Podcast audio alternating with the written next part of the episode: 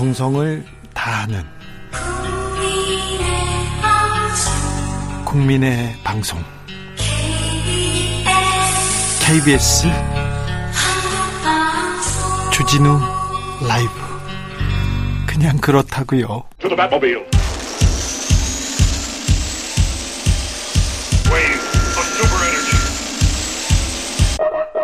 주기자의 1분 어린이날입니다. 저는 머리만 하얗지 정신 연령은 어린이하고 별반 다르지 않기 때문에 어린이들에게 특별히 해줄 말은 없습니다.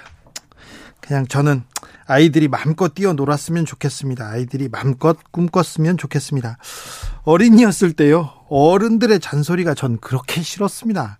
선생님이 공부 잘하면 좋은 대학 가고 성공하고 부자 된다 이렇게 얘기하면요, 저는 선생님도 공부 잘해서 부자 되시지 그러셨어요? 얘기했습니다. 나가 있어! 예. 그렇게 얘기를 들었죠. 아버지가 누구 집 아들은 공부 잘한다더라 이렇게 얘기하면요 누구 집 아버지는 재벌이에요 이런 얘기했습니다 너 뭐가 되려고 이렇게 말을 안 듣고 꼬박꼬박 대꾸하냐고 하면 제가 태어난 것은 저의 의지하고는 전혀 상관없다고 얘기했습니다 나가 있어. 네, 많이 쫓겨났습니다. 주진우 라이브 애청자 한 분께서 어린이날인데 자식들에게 찬스를 선물하지 못한 아빠 엄마들이 기죽지 않고 용기 낼 수 있도록 응원해 달라는 문자가 왔습니다. 요즘 인사 청문회 보면 아빠 찬스, 엄마 찬스 쏟아집니다. 유행인가 봐요.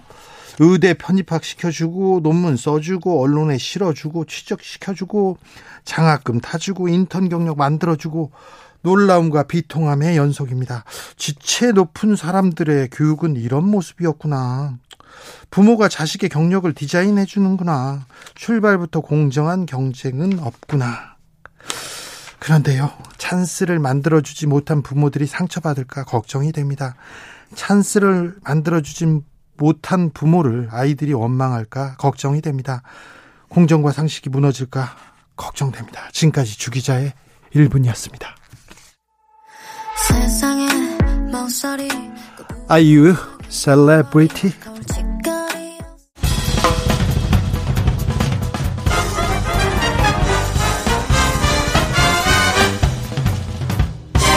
훅 인터뷰 훅 인터뷰 이어가겠습니다. 100주년 어린이날 어린이들을 향해서 청와대가 문을 활짝 열었습니다. 작년에 어, 문 대통령이 내년에는 마스크 벗고 뛰어놀 수 있었으면 좋겠다 이런 소원 얘기했는데 올해 어린이날 그 소원이 이루어졌고 어린이들과의 만남이 있었습니다. 이 행사가 문 대통령의 마지막 공식 행사였는지도 모르는데요. 자, 오늘 행사 기획한 청와대 의전 비서관 탁현민 비서관 모셨습니다. 안녕하세요. 네, 안녕하세요. 어린이날 어떻게 보내셨어요? 어, 조금 전에 끝났어요. 그 네. 말씀하신 대로 한 2년간 이제 대면으로 어린이날 행사를 못 하다가 네. 3년 만이죠. 3년 네. 만에 그동안 약속했던 초청하기로 약속했던 분교 학생들 뭐 개교 100주년을 맞은 초등학생들 100여 명을 청와대 녹지원으로 초청해서 지금까지 같이 밥 먹고 운동회 하고 그리고 막 지금 이쪽으로 오는 길입니다. 네. 청와대에서 마지막 운동회입니다. 마지막 어린이날 행사입니다. 그렇죠. 청와대에서 하는 마지막 어린이날 행사이기도 하고 네. 또 문재인 대통령 재임 기간 중에 청와대에서 하는 마지막 공식 행사이기도 하죠. 그러네요. 네. 모자 뒤집어 쓴 문재인 대통령 좀 진심이더라고요. 열심히 뛰시던데요. 아, 오늘 땀 좀 흘리셨죠. 네. 그리고 상당히 힘드신데도 불구하고 정말 열심히 어, 게임에 임하시더라고요. 네. 네. 진심인 것 같았어요. 네. 이제 나흘 정도 남았습니까? 아, 일하는 날로 따지면은 이틀 남은 거죠. 네. 금요일, 내일하고 그리고 돌아오는 월요일이면 끝나니까 월요일 자정이면 끝나니까 네. 이틀이 남고 이제 주말까지 하면 주말 주일까지 하면 4일이 남게 되는 거예요. 주말도 잘 못 쉬잖아요. 요번에는 좀 쉬려고 제가 휴가가 지금 너무 많이 남았는데 결국은 이렇게 다 쓰지를 못하고 가네요. 자, 그럼 뭐 어떤 어떤 일정이 남았어요? 어떤 어떤 일들이? 음, 일단은 지금 퇴임을 앞두고 오찬하시는 일정들이 조금 남았고요. 예. 그리고 나서 이제 마지막 날 5월 9일에 어, 현충원을 이제 방문을 하세요. 네. 보통 이제 퇴임하시는 대통령의 마지막 일정 중에 하나로 현충원 가서 참배 드리는 행사가 있고 그리고 그게 끝나면 보통 그게 끝나면 이제 끝나는 건데 네. 어, 문재인 대통령께서는 아마 퇴임 연설도 지금 계획 중이시고 네. 그리고 지금 어디라고 밝힐 수는 없지만 외교 행사가 자꾸 들어와서 아니, 그걸 지금, 마저 해야 될 것 같습니다. 지금 떠나는 대통령인데 만나자는 사람들이 아직도 예. 있습니까? 이 두 개 나라 정도를 그래. 아마 만나셔야 될 것 같습니다. 그렇습니까? 네. 아 문재인 대통령이 외국에서는 인기가 좀 있으네. 아, 뭐 저희가 뭐 여러 여러 순방들 다니면서 말씀 많이 드렸지만 네. 아마 대한민국 대통령으로는 가장 지명도가 높고 인지도가 높은 대통령 아니었을까요? 네. 5월 9일 날 마지막으로 이제 청와대를 나서신다고요? 예, 그렇습니다. 5월 9일 날 저녁 6시에 어, 청와대에서 이제 퇴근하시게 네. 되는 거죠. 퇴근을 걸어 나온다고요? 예, 지금 그런 계획, 그럴 계획입니다. 그리고는 인사를 네. 드리고 이렇게. 그러니까 아마 이제 대통령 퇴임, 퇴근이 많이 알려져서 많은 분들이 모이실 것 같은데 거기를 이제 제대로 좀 통제를 하지 않으면 네. 어, 안전사고도 좀 걱정이 되고 그래서 네. 아예 어, 미리 말씀을 이렇게 드리는 겁니다. 그래서 네. 청와대 정문 앞부터 분수대까지 어, 구획을 좀 정해놓고 통제를 하고 네. 어 거기 대통령 퇴임을 어 마중 나오실 분들을 모시려고 하고 있는 거죠. 네. 음 저기 어, 언론에서 네. 그리고 또 윤석열 당선인도 그런 말 했어요. 네. 문재인 정부 쇼를 잘한다 이렇게 하면서 네. 맨날 자화자찬만 한다. 탁현민의 쇼에 노란한다 막 이런 얘기 들을 때마다 어떤 생각 들으세요? 뭐 들을 때는 별 생각이 없었고요. 제가 이렇게 보니까 요즘 본인과 그 윤석열 차기 정부죠. 어, 아예 예능 프로그램에 출연도 하고 네. 이미 시작부터 여러 가지를 하고 계시던데 뭐 굳이 뭐 제가 비교되는 말을 해야 될까 싶은데요. 아 그래요? 네. 알겠습니다. 어, 탁현민 사, 실 순한 사람인데 혼자 낚시하고요. 혼자 자전거 타고 사색하는 사람인데 요즘은 좀 악어인가 봐요. 자꾸 물어버린다. 이 기사만 나와요. 그게 그게 이상한가요? 저는 오늘 뭐 딴 데서 똑같은 얘기를 했었지만 퇴임하는 대통령이잖아요. 네. 가지고 있는 권력과 권한이라는 게 없어요, 이제는. 네. 그러면 퇴임하는 대통령이 유일하게 가지고 있는 꿈이 잊혀지고 싶을 정도로 조용히 남은 시간을 보내고 싶다라는 예? 소망을 얘기하셨는데 그래도 대통령을 5년간 모셨던 사람이 대통령을 누군가 건드린다면 전제가 분명히 있죠. 예? 대통령 누군가 건드린다면 내가 할 수 있는 모든 뭐 역할이나 역량을 동원해서 대통령을 건드리는 사람은 물기라도 해야 되는 거 아니냐. 네. 이 말이 뭐가 그렇게 어, 고깝게 들리는지 잘 모르겠어요. 네, 만약에 현직 대통령이나 이제 차기 정부의 권한을 갖고 있는 사람이 그런 얘기를 했다면 그건 조금 문제가 있을 수 있지만 네. 지금 대통령이 갖고 있는 유일한 권한이라는 건 딱 하나예요. 퇴임을 맞아서 사진을 찍어주느냐 마느냐 이 네. 정도를 결정할 수 있는 건데 뭐 그렇게 대단한 권력이라고 그거를 어 그렇게 고깝게 보는지 모르겠어요. 5년 동안 대통령 옆에서 지켜보면서 대통령이 가장 기뻐했을 때는 언제입니까? 그리고 가장 괴로워했을 때는 언제입니까? 음. 대통령은 기쁨이나 괴로움을 잘 표시를 안 하시죠. 네. 감정을 잘 드러내지 않으시고 그래서 대통령이 언제 가장 기뻤는지 혹은 언제 가장 슬펐는지 이런 거는 제가 추측을 하기가 참 어렵고 다만 이런 건 있죠. 저는 어쨌든 행사와 의전을 담당했으니까 대통령이 보훈 내지는 어 군 관련 행사할 때는 항상 만족스러워 하셨다고 생각해요. 그리고 네. 거기에 진심을 가지셨다고 생각하고 어 반면에 이제 가장 슬 힘들어하고 슬프셨던 거는 어 발달 장애 아동들이나 또 가습기 사건이나 또는 세월호 문제나 예. 이런 행사들 이런 일정들을 소화하실 때 실제로 눈물을 보이신 적도 있고 네. 너무 가슴 아파하시는 모습을 느낄 수가 있었죠. 네. 예, 그 정도인 것 같습니다. 행사 과정에 우는 모습은 자주 보였어요. 아니 눈물을 정말 많이 참으셨고 실제로 눈물을 흘리실 정도로 우셨던 건 제가 기억하기엔 발달장애 아동 관련한 말씀하셨을 때인 네. 것 같아요. 탁 비서관께서는 기획했던 행사 중에 가장 기억 남는 순간이 있습니까? 아니 그 질문을 매번 받는데 네. 제가 그 세어봤어요. 도대체 몇 개를 한 건가? 얼마나 했어요? 네. 그러니까 제, 제가 세어본 거로는 어 루틴하게 이제 되풀이 되는 국무회의 같은 거 빼고 네. 또 공개할 수 없는 비공개 행사 빼고 5년간 공개된 행사는 한 1,800여 개 되는 거예요. 아, 그렇게 많습니다. 네. 그리고 외교로 방문한 국가가 한 53개국 정도 되는 거고 네. 거기에 또 가서 또 가서 해외에서 했던 행사가 한 600, 한 80개 정도 되는 것 같아요. 그래서 그 중에 뭐가 좋았냐 이러면 참 기억이 안 나요, 정말. 너무 많은 일들이 있어서 하나하나 어떤 사안을 갖고 얘기하면 아, 그땐 이랬지라고 얘기할 수 있는데 네. 그 중에 뭐가 제일 좋았다 이렇게 얘기하기가 상당히 어렵네요. 네. 다만 이런 건 있었죠.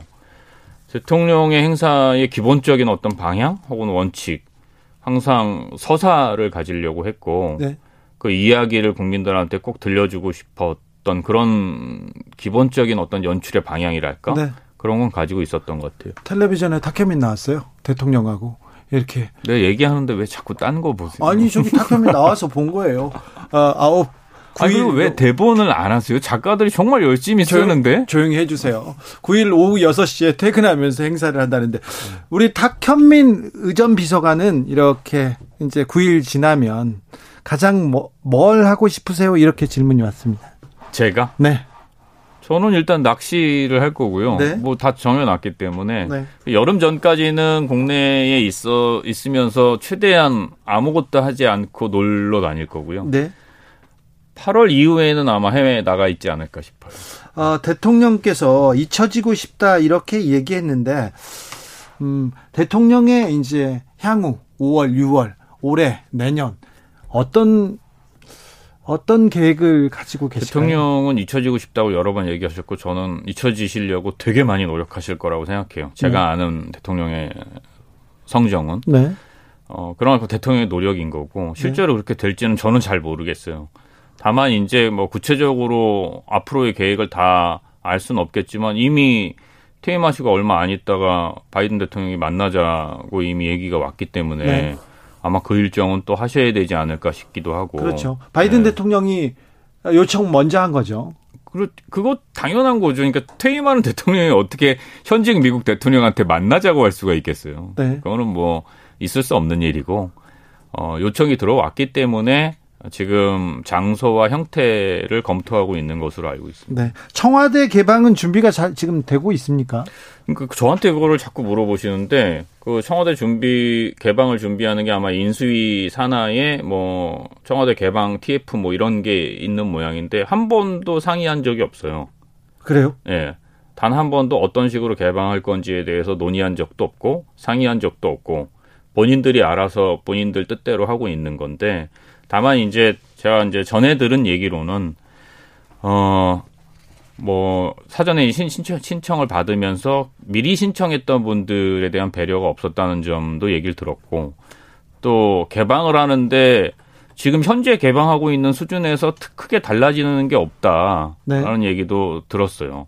그러니까 현재 개방하고 있는 수준이라는 지금도 개방 개방하고 있죠. 예, 개방하고 있는 수준이라는 건 가이드가 청와대 곳곳을 같이 다니면서 각 건물들에 대해서 설명하고 중요한 장소들의 의미를 이야기해 주는데 그 가이드는 없고 정해진 장소에 건물 앞까지만 갈 수 있게 이렇게 아마 한다는 얘기를 들었고 또 하나는 이제 개방과 관련해서 여러 행사를 준비하는 모양이던데 제가 알기로는 개방 관련한 행사 예산이 없거든요.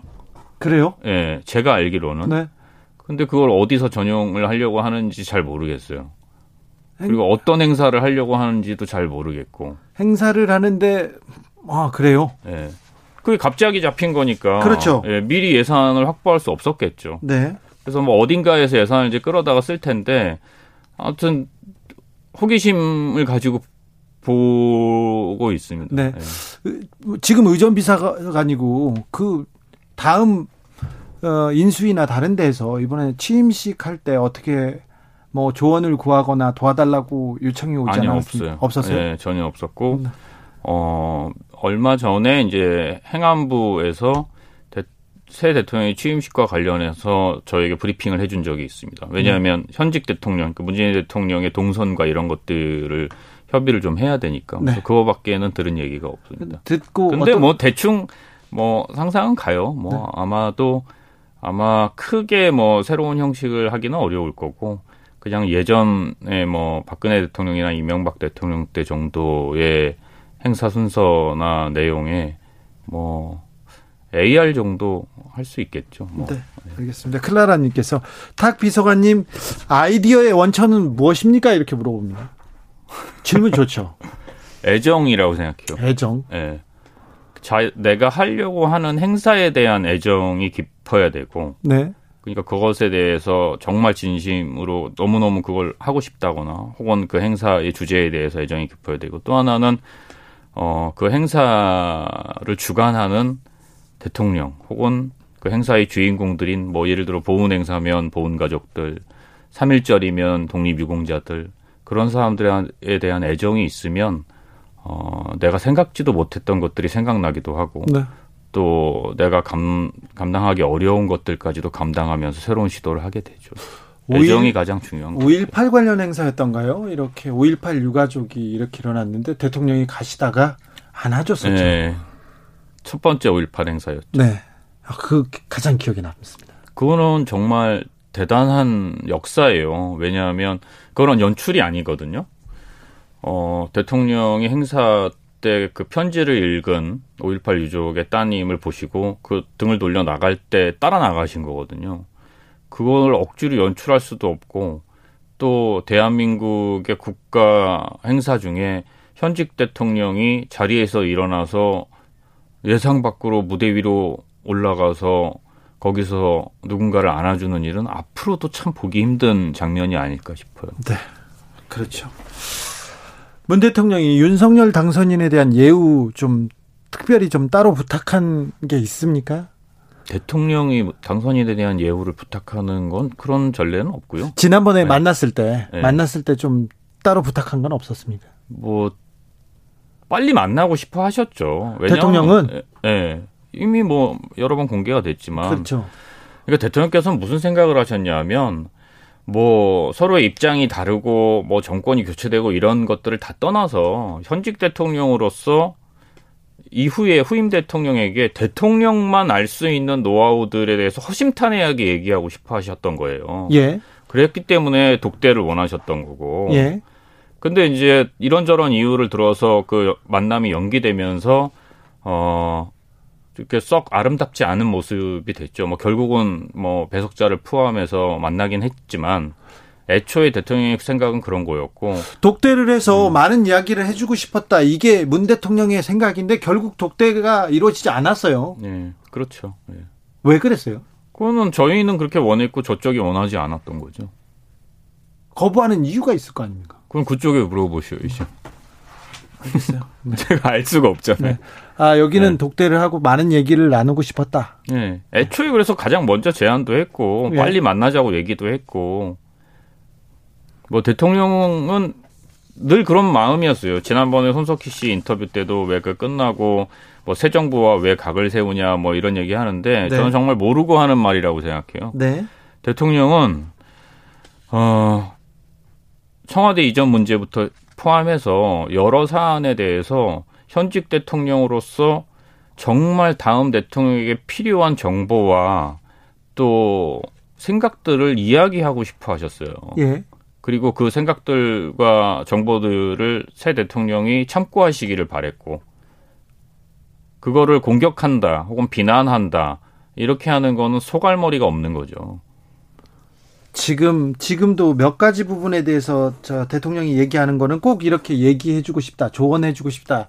그래서 얘기하는 건데 언론에서는 각을 세운다. 비판한다. 이렇게 얘기한다. 그죠? 네. 그래서 오히려 대통령 아니 너무 그 만나서 허심탄회하게 얘기하고 내가 실제로 대통령을 5년 해보니까 이건 저거 이렇고 저건 저렇더라라는 얘기를 미리 들었으면 얼마나 좋았겠어요. 본인이 그걸 그대로 참고 하든 네. 참고 하지 않던 그거는 그 새 당선자의 판단이지만 전임 대통령으로서 그렇게 얘기해주면 서로 좋았을 텐데 미국 같은 경우는 전임 대통령이 후임 대통령에게 꼭 편지를 쓰잖아요. 네. 이임하는 날. 네. 그래서 딱 그 데스크 책상 위에다 딱 올려놓고 가는 아름다운 전통이 있잖아요.